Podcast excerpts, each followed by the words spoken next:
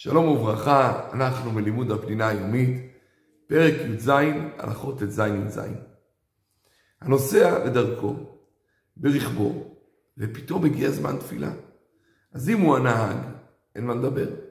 אסור לא להתפלל, שהרי הוא לא יכול לכוון כראוי, וזה פיקוח נפש, לכן צריך לעצור בצד הכביש בזהירות ולהתפלל.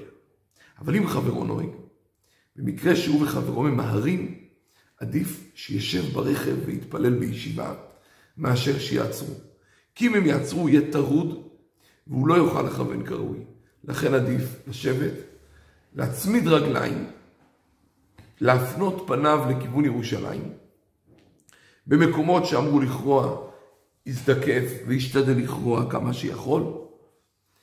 ובסוף התפילה, אה, אה, אם יכול, ילך שלוש פסיעות, קצת אחורה, כמה שיכול, וזהו. ויתפלל בישיבה. הוא הדין אדם שנוסע באוטובוס ברכבת. אם הוא יכול לעמוד ולהתפלל בלי שיהיה טרוד, יעמוד ויתפלל. אבל אם הוא יהיה טרוד מזה שהוא יעמוד, יתפלל בישיבה. וכמו שאמרנו, יצמיד רגליים, מקומות שאמור לכרוע יכול לעמוד באוטובוס ולכרוע, ובסוף התפילה ילך שלושה צעדים אחורה. כל ההיתרים האלה הם רק באמת במצב ארעי. זה לא יכול להיות דבר קבוע. ניתן עוד דוגמה. אדם נוסע באוטובוס בלילה. עכשיו יש זמן עד שיגיע למקומו. הוא אומר, אם אני אגיע ויחכה, אני אהיה מאוד עגף, אני, אתפל... אני לא אהיה מרוכז, אני אתפלל ככה מהר כדי לגמור, יישב ויתפלל בישיבה. אבל כמו שאמרנו, כל המקרים האלה, זה יכול להיות דרך הרי. אבל אדם שנוסע לעבודתו יום-יום לא יכול להקל בכך. העדיפות הראשונה היא כמובן להתפלל בית כנסת, מקום תפילה.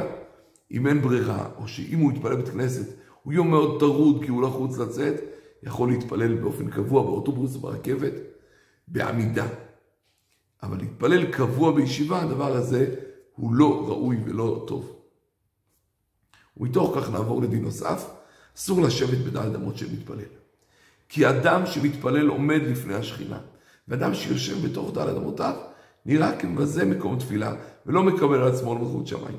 לכן, אם הוא עוסק בחלק אחר מהתפילה, מותר לו לשבת. כי הוא לא נראה שהוא לא מקבל על מלכות שמיים, הוא עכשיו מתפלל. יש אומרים שגם מי שרוצה ללמוד תורה יכול. הוא אישה תרחק, אפשר להקל בזה. כגון שאדם לא יכול להתרכז אם הוא לא יושב. ישב לפני שחברו התחיל את התפילה, רשאי להישאר ישוב. כי בעצם חברו עשה שלא כדין, שבא והתפלל לידו. אבל מידת חסידות, משום כבוד התפילה, שיזוז, או לפחות ילמד או יאמר תהילים. אדם חלש רשאי לשבת. מדוע? כי כולם יודעים שהוא בשל חולשתו ישב, וזה לא נראה כמובן זה מקום תפילה, או כאדם שלא מקבל על עצמו מלכות שמיים. ביום הכיפורים כולנו נחשבים חלשים ומותר להקל לשבת.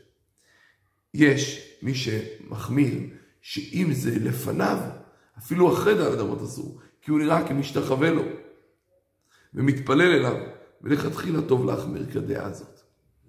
כמה זה שיעור דל אמות? כמטר ושמונים סנטימטר.